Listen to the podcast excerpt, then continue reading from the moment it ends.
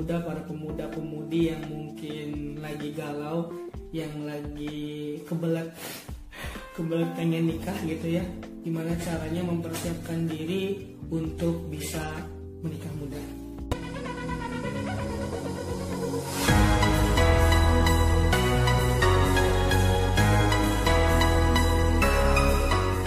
Nah buat kamu yang lagi pengen banget nikah karena lihat temennya udah nikah atau lagi semangat-semangatnya pengen nikah karena habis ikut seminar pranikah itu semua baik positif dan tidak salah bagi teman-teman yang mungkin pengen nikah tapi menikah nggak cukup bermodalkan semangat dan keinginan kita perlu mempersiapkan dengan matang dan dengan baik sehingga niat dan keinginan kita itu bisa terrealisasikan tanpa menyisakan permasalahan. Satu hal yang perlu teman-teman sadari bahwa memutuskan untuk menikah bukan sebuah pilihan yang sederhana, bukan juga sebuah pilihan yang main-main. Karena menikah menyangkut dengan masa depan, menikah menyangkut dengan sebuah ibadah, bahkan Allah Subhanahu wa taala menyebutkan bahwa menikah adalah salah satu dari mistakon ghalizo atau perjanjian yang agung. Oleh karena itu memutuskan untuk menikah adalah bukan perkara yang sederhana. Banyak orang yang tidak memanjurkan untuk menikah muda. Apa yang sih buru-buru kebelet ya atau apa yang sih e, memutuskan untuk menjalani sesuatu yang berat, yang sulit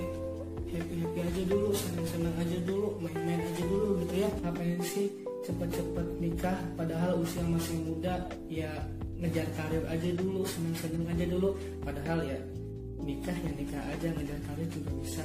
Nikah dengan nikah emang nggak senang bisa kok mas senang malah lebih e, berpahala senang senangnya pilihan untuk menikah muda jika itu adalah untuk menghindari diri kita terhindar dari maksiat, terhindar dari hal-hal yang tidak bermanfaat, terhindar dari hal-hal yang sia-sia, atau bahkan terhindar dari hal-hal yang membuat dosa, maka menikah muda adalah pilihan yang tepat untuk teman-teman yang ingin uh, memperbaiki kehidupannya.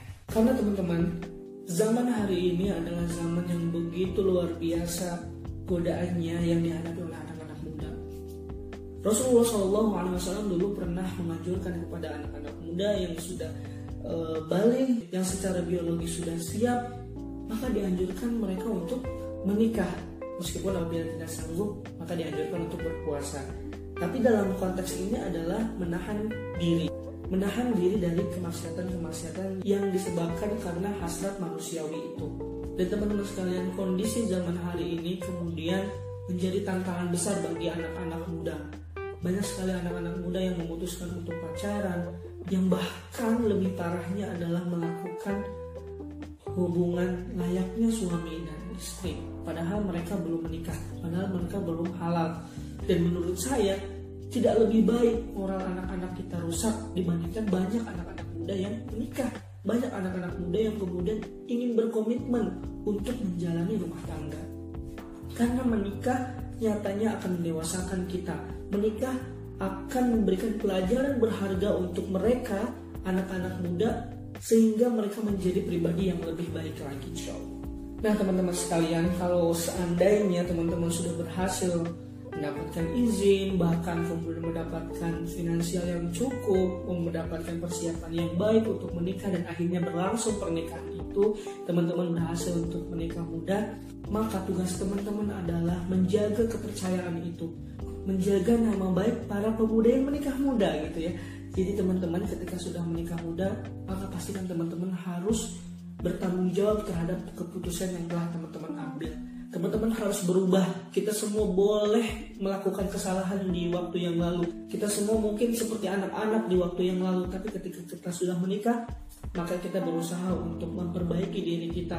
Kita berusaha untuk memperbaharui diri kita karena memperbaiki diri adalah sebuah proses. Bukan berarti kita nunggu baik dulu nunggu soleh dulu nunggu punya ilmu dulu nunggu punya uang dulu baru menikah. Nggak seperti itu teman-teman. Karena menikah itu adalah bagian dari proses pendewasaan diri itu. Karena menikah adalah bagian dari proses perbaikan itu sendiri bukan tujuan. Jadi menikah adalah juga sarana kita dan pasangan kita memperbaiki diri kita. Kita dan pasangan kita saling menasehati untuk kemudian menjadi pribadi yang lebih baik lagi cok